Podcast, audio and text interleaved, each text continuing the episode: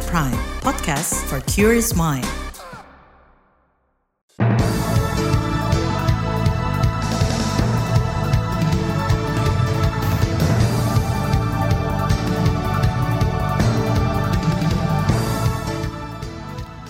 Selamat pagi saudara, berjumpa kembali dalam program Buletin Pagi edisi Senin sembilan Oktober dua ribu dua puluh tiga. Saya Naomi Liandra. Sejumlah informasi pilihan telah kami siapkan di antaranya.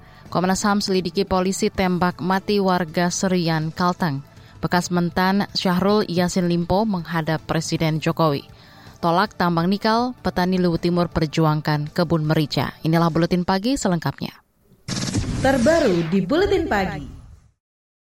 Saudara, seorang warga Desa Bangkal, Kecamatan Seruyan Raya, Kalimantan Tengah tewas saat aksi menuntut kebun sawit plasma dari perusahaan P T. Hamparan Mas Sawit Bangun Persada H M B P Sabtu akhir pekan kemarin. Gijik tewas ditembak aparat saat ikut dalam aksi unjuk rasa menuntut hak pembagian lahan kebun plasma sawit kepada P T. Hamparan Mas Sawit Bangun Persada H M B P. Perusahaan ini bernaung di bawah bendera usaha Best Agri International Group milik Crazy Rich asal Surabaya, Cayadi. Sementara itu, Polda Kalimantan Tengah membantah menggunakan peluru tajam saat mengamankan aksi unjuk rasa warga. Juru bicara Polda Kalimantan Tengah Erlan Munaji mengatakan otopsi jenazah korban tewas dilakukan guna memastikan apakah luka tersebut karena tertembak peluru tajam. Erlan menuturkan suasana ricuh saat unjuk rasa Sabtu akhir pekan kemarin.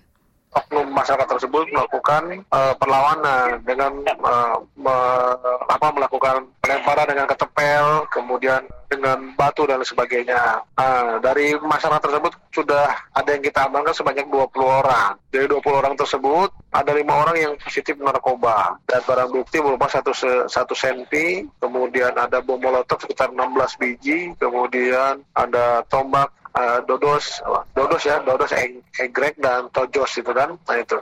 Juru bicara Polda Kalimantan Tengah Erlan Munaji menambahkan unjuk rasa dipicu tuntutan warga terkait pembagian lahan plasma. Warga meminta lebih dari seribu seratus hektar, tapi P T H M B P hanya menyanggupi empat ratus empat puluhan hektar. Komisi Nasional Hak Asasi Manusia Komnas H A M meminta kepada Kapolda Kalteng Nanang Afianto menindak anggota kepolisian yang telah melakukan kekerasan hingga menyebabkan tewasnya satu warga Desa Bangkal Seruyan, Kalimantan Tengah. Koordinator Subkomisi Penegakan H A M di Komnas H A M, Uli Parulian Sihombing, mengatakan pihaknya juga siap melakukan penyelidikan atas peristiwa tersebut. Sebanyak tiga orang warga diduga tertembak peluru tajam dalam aksi unjuk rasa Sabtu akhir pekan kemarin. Komnas H A M meminta Kapolda Kalimantan Tengah untuk melakukan penegakan hukum terhadap anggota kepolisian atau pihak-pihak lainnya yang diduga melakukan kekerasan mengakibatkan jatuhnya korban meninggal dunia dan luka berat. Itu tadi Koordinator Subkomisi Penegakan H A M di Komnas H A M Uli Parulian Sihombing. Senada, anggota Komisi Bidang Hukum D P R Didi Mukrianto menyesalkan pihak kepolisian yang tidak mengedepankan pendekatan humanis saat mengendalikan aksi unjuk rasa. Akibatnya tidak ada solusi atas konflik perkebunan yang terjadi. Kita berharap bahwa Pak Kapolri, Pak Listyo Sigit menaruh perhatian besar terhadap peristiwa ini, jatuhnya korban ini, melakukan penelusuran ataupun mengusut kejadian-kejadian ini. Jika nyata-nyata di lapangan ternyata ada penyimpangan-penyimpangan ataupun kekerasan-kekerasan yang dilakukan oleh aparat kepolisian yang sudah melanggar tugas pokok dan fungsinya, maka kepolisian segera untuk mengambil tindakan-tindakan yang terukur sehingga tidak akan terulang lagi. Anggota Komisi Bidang Hukum D P R Didi Mukrianto menyatakan tertembaknya tiga warga Desa Bangkal Seruyan menyisakan luka bagi masyarakat. Konflik perkebunan ini juga memperdalam stigma mengenai penerapan Undang-Undang Cipta Kerja yang hanya memihak kepentingan pemodal. Wahana Lingkungan Hidup Indonesia Walhi mendesak negara melakukan evaluasi menyeluruh terkait perizinan perkebunan sawit. Manajer Kampanye Hutan dan Kebun Nasional, Uli Arta Siagian menyebut akar dari kerusakan lingkungan, konflik agrarian dan penderitaan warga bermula ketika pemerintah menerbitkan izin. Kami uh, mendesak pemerintah baik kabupaten, uh, provinsi ataupun nasional untuk menyelesaikan persoalan agraria yang ada di sana untuk memenuhi tuntutan masyarakat, tanahnya dikembalikan dan lain sebagainya. Karena kami uh, yakin bahwa akar dari kekerasan, penembakan dan intimidasi yang dilakukan oleh perusahaan adalah persoalan konflik agraria. Sehingga penting untuk dilakukan evaluasi terhadap perusahaan ini dan penegakan hukum serta kemudian pengembalian tanah yang menjadi hak masyarakat yang ada di sana. Manajer kampanye hutan dan kebun Walhi Nasional, Uli Arta Siagian, mengungkapkan saat ini Walhi mengadvokasi tujuh puluh dua konflik agraria.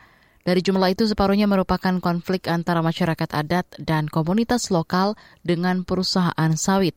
Semua konflik diwarnai tindak kekerasan, intimidasi dan kriminalisasi. Kasus serupa lainnya terjadi di Pakal, Banyuwangi, Kota Waringin Timur, Kalimantan Tengah, dan di Rempang, Batam, Kepulauan Riau. Saudara, Anies Baswedan mengkritik larangan penggunaan gedung Indonesia menggugat di Bandung. Informasinya hadir usai jeda, tetaplah di Buletin Pagi K B R. You're listening to K B R Prime, podcast for curious mind. Enjoy!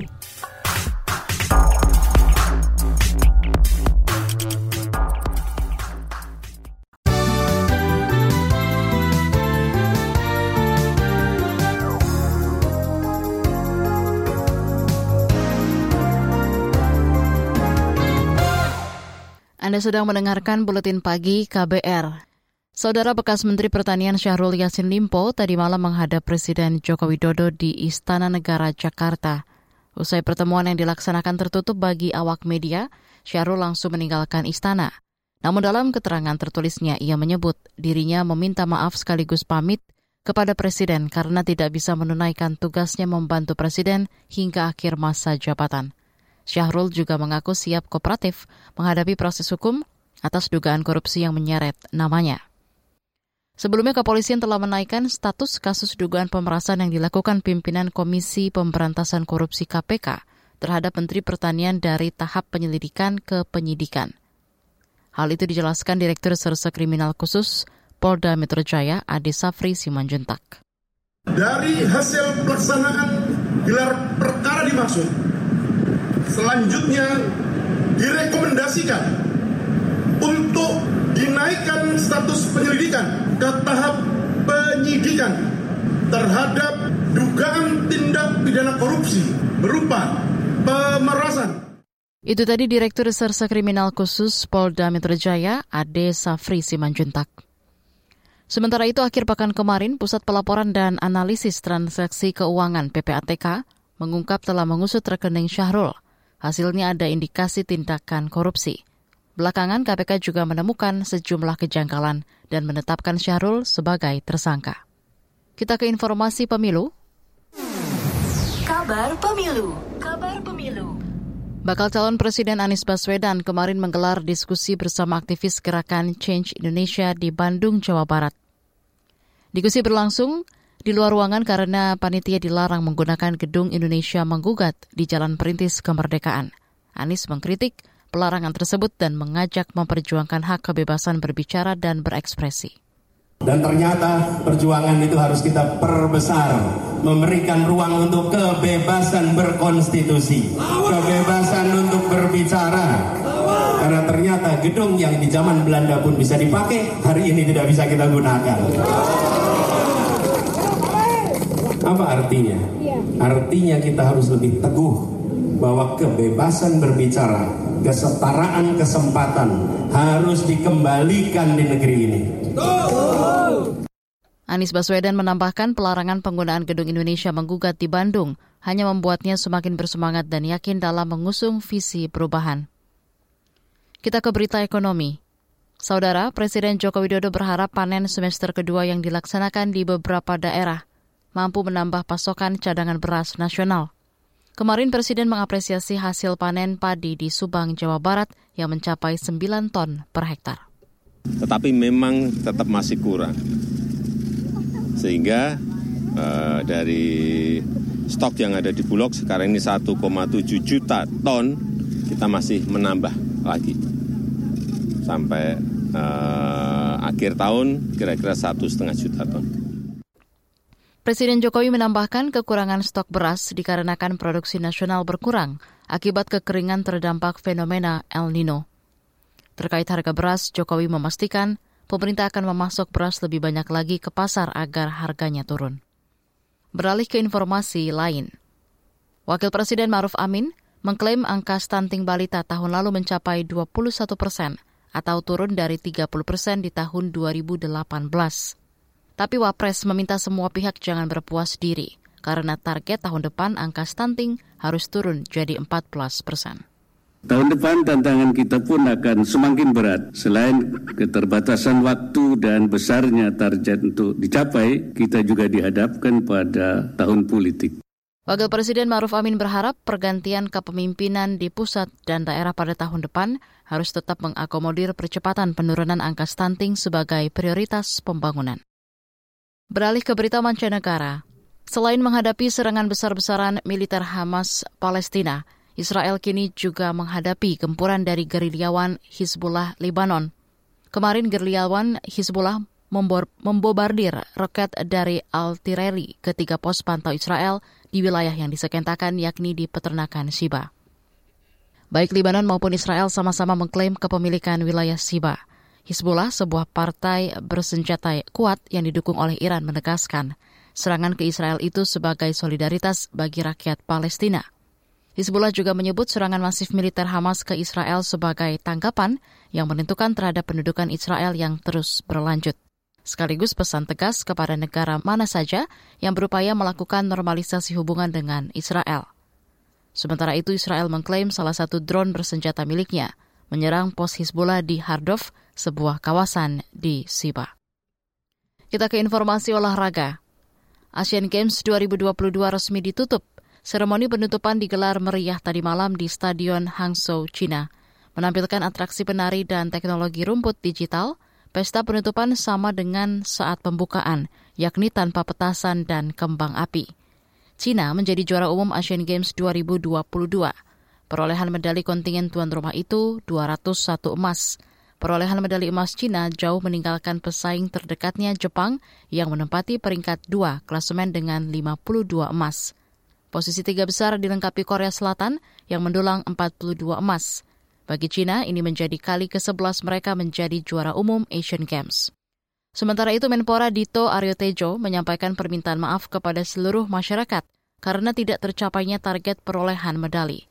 Dito mengakui target peringkat sepuluh besar seperti diharapkan Presiden Joko Widodo gagal terwujud. Kegagalan ini akan menjadi momen introspeksi dunia olahraga. Di bagian berikutnya kami hadirkan saga bertajuk Jejak Bagus Priyana Rawat Sejarah Magelang. Saga hadir usai jeda, tetaplah di Buletin Pagi K B R. You're listening to K B R Prime, podcast for curious mind. Enjoy!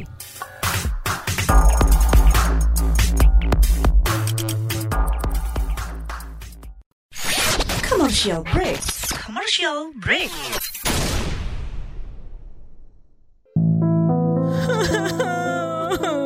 Lah, ini anak kenapa? Gue diputusin Raihan. Aduh, yang sabar ya, Andi. Saran gue, biar gak terlalu kecewa, kalau jatuh cinta, jangan terlalu mendalam deh. Biar Saga aja yang mendalam. Ih, apaan sih lo? Kok jadi bawa-bawa Saga? Siapa sih Saga? Kepo, makanya kenalan. Saga, cerita tentang nama, peristiwa, dan fakta. Saya siap untuk membuat perubahan. Pasti ujungnya mati. Anggap yang lain. Saga menghadirkan kisah-kisah inspiratif, cerita tentang nama, peristiwa, dan fakta. Hasil liputan mendalam yang dikemas menarik dengan kualitas jurnalistik terbaik. Dengarkan Saga di podcast K B R Prime dan di program Buletin Pagi setiap pukul enam waktu Indonesia Barat di radio jaringan K B R di seluruh Indonesia.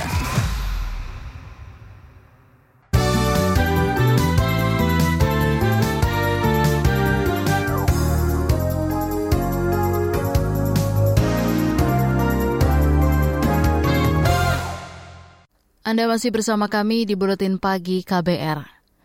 Eksistensi dan kemajuan suatu kota ditentukan oleh warganya, apalagi jika mereka melek dengan sejarah kotanya sendiri. Pemikiran itulah yang ada di benak Bagus Priyana, pemuda asli Magelang, Jawa Tengah yang merintis komunitas Kota Tua sejak dua ribu delapan. Tanpa status jebolan kampus, ia menggelorakan semangat dan kepedulian dari akar rumput terhadap pelestarian cagar budaya. Jurnalis K B R Nini Yuniati berbincang dengan Bagus tentang perjalanannya merawat sejarah Magelang. Ini ini uh, suaminya, ini papahnya. Bagus Priyana menunjukkan satu persatu foto orang Indo yang pernah dibantunya. Mereka keturunan campuran Eropa dan Indonesia yang hidup di Magelang, Jawa Tengah pada masa penjajahan Belanda. Mereka datang ke Bagus untuk menelusuri jejak sejarah yang masih tersisa. Saya bikin Facebook Kota Tua Magelang tahun dua ribu sepuluh. Nah, dari Facebook itu kan banyak informasi yang dikirimkan dari kawan-kawan tentang foto, bangunan tua, dan sebagainya, macam-macam lah. Mereka menghubungi saya. Bagus selalu terkesan dengan kisah orang Indo yang dibantunya. Dari mereka, jejak sejarah masa kolonial bisa digali lebih dalam. Sebenarnya saya juga kembalikan ke diri saya, karena misalnya orang tua saya, bapak saya itu baru bertemu dengan adiknya setelah empat puluh tahun terpisah. Ibu saya setelah sembilan tahun baru tahu bahwa ibu tirinya bukan ibu kandungnya. Itu. Jadi saya ya, ya merasakan, karena saya juga pernah mengalami seperti itu. Gitu. Ini bukan masalah anti Belanda atau penjajahan, no problem, tapi lebih ke, ke sifatnya human, humanisme bagi saya gitu. Di Magelang, Bagus menjadi rujukan terpercaya seputar sejarah kota dan cagar budaya. Padahal ia bukan jebolan kampus. Saya dulu S M K elektronika, dua puluh tahun yang lalu. Saya itu pedagang kaki lima. Jualan bakso di timur alun-alun, jualan di trotoar gitu. Kenapa saya tertarik di dunia yang barangkali tersesat di dalamnya? Ya karena saya merasa mencintai Magelang sebagai tempat kelahiran saya. Hingga hari ini pun saya tinggal di Magelang, di mana di Magelang banyak berbagai peninggalan. Kami anak-anak muda yang non sejarah, non sejarawan gitu, sangat membutuhkan informasi. Minat Bagus pada sejarah diawali hobinya pada sepeda tua, yang kemudian dijadikan sebuah komunitas pada dua ribu tiga. Sepeda tua yang kita kenal sekarang ini kan munculnya juga di zaman Belanda. Kota Magelang banyak bangunan Belanda. Terus apa hubungannya, terus bagaimana kita mengemas itu menjadi sebuah sajian menarik. Yuk kita bikin event yuk. Tahun dua ribu enam saya bikin namanya event Magelang Tempo dulu. Di alun-alun sini. Konsepnya masih sederhana, ada pameran sepeda tua, barang-barang lama, foto lama, itu ada makanan tradisional, rumahnya menarik minat. Melihat antusiasme tinggi dari halayak, Bagus makin bersemangat. Hasilnya, lahirlah komunitas Kota Tua pada dua ribu delapan. Setahun berselang, mereka menggelar kegiatan pertama di Menara Air Kota Magelang. Situs ini sudah terkenal karena letaknya di alun-alun, tetapi sedikit yang tahu sejarahnya. Hari ini loh, ini saya baru tahu belakangan. Ternyata Water Toren Menara Air Minum Magelang ini kan termasuk paling megah. Paling megah di Hindia Belanda, paling besar, paling sempurna, dilihat dari manapun sama. Sudah enam puluhan kegiatan yang digelar hingga hari ini. Komunitas dan Bagus pun makin bertumbuh dengan pengetahuan dan jaringan baru. Mereka kini juga memainkan peran advokasi, salah satunya pelestarian cagar budaya. Pada dua ribu dua belas, Bagus berhasil mempertahankan dua bangunan peninggalan zaman Belanda di R S U D Tidar dari rencana pembongkaran. Kalau Profesor Eko Budiarjo, dulu Rektor Undip, mengatakan bahwa sebuah kota tidak memiliki bangunan tua ibarat manusia yang tidak memiliki ingatan. Nah, itu hampir sama sebenarnya. Ketika kita Magelang ini kehilangan bangunan tuanya seperti kehilangan memori, nggak punya jejak sejarahnya, nggak punya masa lalunya. Ketika kita mau melestarikan bangunan tua, bukan kita mewarisi sebuah sifat kolonialisme, tidak, sama sekali tidak. Justru kita akan belajar, belajar kepada sejarah gitu. Sejarah masa lalu seperti apa? Pengabdian Bagus merawat sejarah kota mendapat apresiasi dari Teddy Harnawan, penulis buku Orang-orang Indo di Kota Magelang pada akhir masa kolonial. Sosok Bagus bisa mendekatkan warga dengan sejarah kotanya. Dia itu menggali sumber-sumber sejarah untuk mengangkat kembali atau untuk menginformasikan kepada generasi-generasi muda untuk lebih mengetahui tentang sejarah Magelang secara spesifik. Gitu. Lulusan pasca sarjana sejarah U G M ini menuturkan, Bagus bersama komunitas Kota Tua merupakan representasi suara akar rumput untuk menjaga warisan budaya. Mereka sehari-hari hidup di situ. Mereka tahu dan bahkan mereka hidup dengan heritage itu dari kecil sampai sekarang gitu. Jadi mereka dekat banget dengan sejarah dan juga heritage itu sendiri gitu. Jadi kalau ada sedikit saja berubah kota itu tuh mereka sangat sensitif gitu loh. Terus juga semua proyek dari pemerintah itu gitu. Demikian Saga K B R, saya Astri Yuwanasari. Informasi dari berbagai daerah akan hadir usai jeda. Tetaplah bersama Buletin Pagi K B R. You're listening to K B R Prime, podcast for curious mind. Enjoy!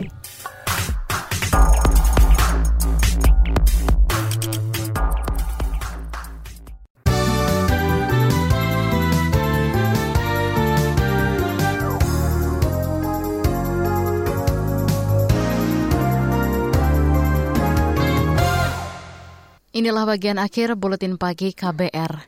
Kita ke Sulawesi Selatan.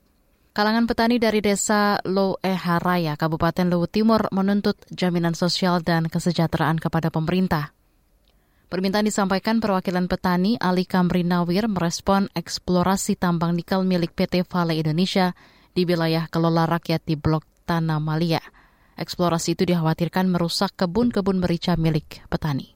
Makanya kami katakan bahwa kami tidak menolak tambang. Kami tidak menolak tambang secara totalitas. Cuma kami tidak ingin kehadiran tambang ini berdampak buruk kepada perekonomian kami. Artinya apa? Perekonomian kami yang sudah selama ini bisa mensejahterakan kami, jangan disentuh dari konsesi. Karena ada ada kawasan di luar daripada lahan kami yang bisa dikelola oleh perusahaan. Saya kira ini sangat tergantung pada kebijakan pemerintah dengan mempertimbangkan dampak sosial dan bisa menghargai kearifan lokal yang memang sudah tertanam sejak dulu. Itu tadi perwakilan petani dari Desa Loeharaya, Luwu Timur, Ali Kamrinawir. Sementara itu, Kepala Divisi Hukum Walhi, Sulawesi Selatan, Af- Arfandi Anas, menduga P T. Vale Indonesia telah menggunakan cara-cara kekerasan dalam menghadapi tuntutan dan permintaan masyarakat, khususnya petani dan perempuan. Sebelumnya, P T. Vale Indonesia berencana memperluas lahan tambang nikel di Blok Tanah Malia hingga empat ribu delapan ratus hektar. Perluasan ini berpotensi menghancurkan kebun-kebun merica milik petani. Kita ke Papua. Aparat gabungan T N I Polri yang tergabung dalam Satgas Operasi Damai Kartens melakukan penyisiran ulang di distrik Serambako, Kabupaten Pegunungan Bintang, Papua Pegunungan. Lokasi tersebut merupakan tempat kontak tembak senjata dengan kelompok kriminal bersenjata K K B satu pekan lalu.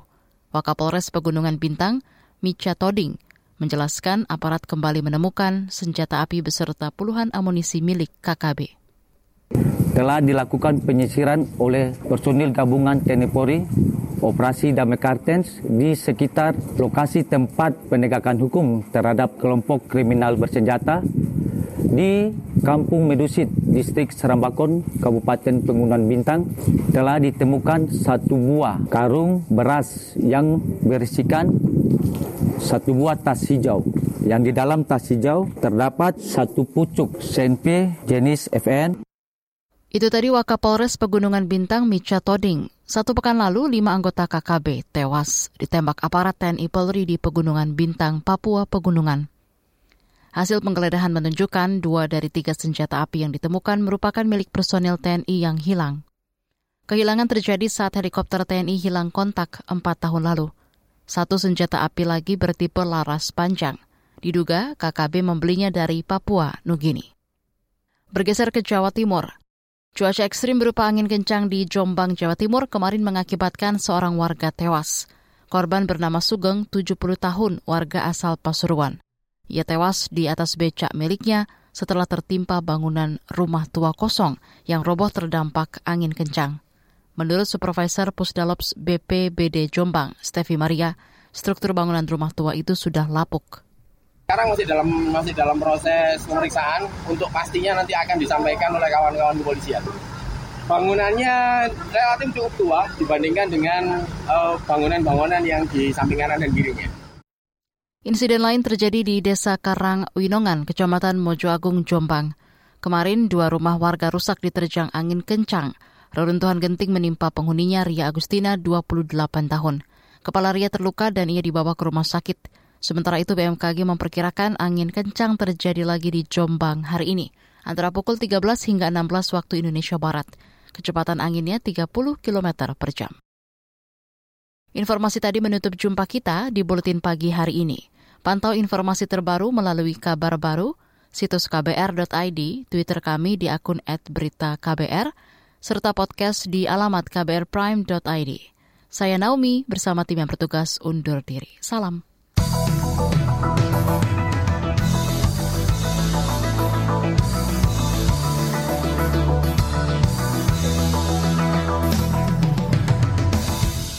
K B R Prime, cara asik mendengar berita. K B R Prime, podcast for curious mind.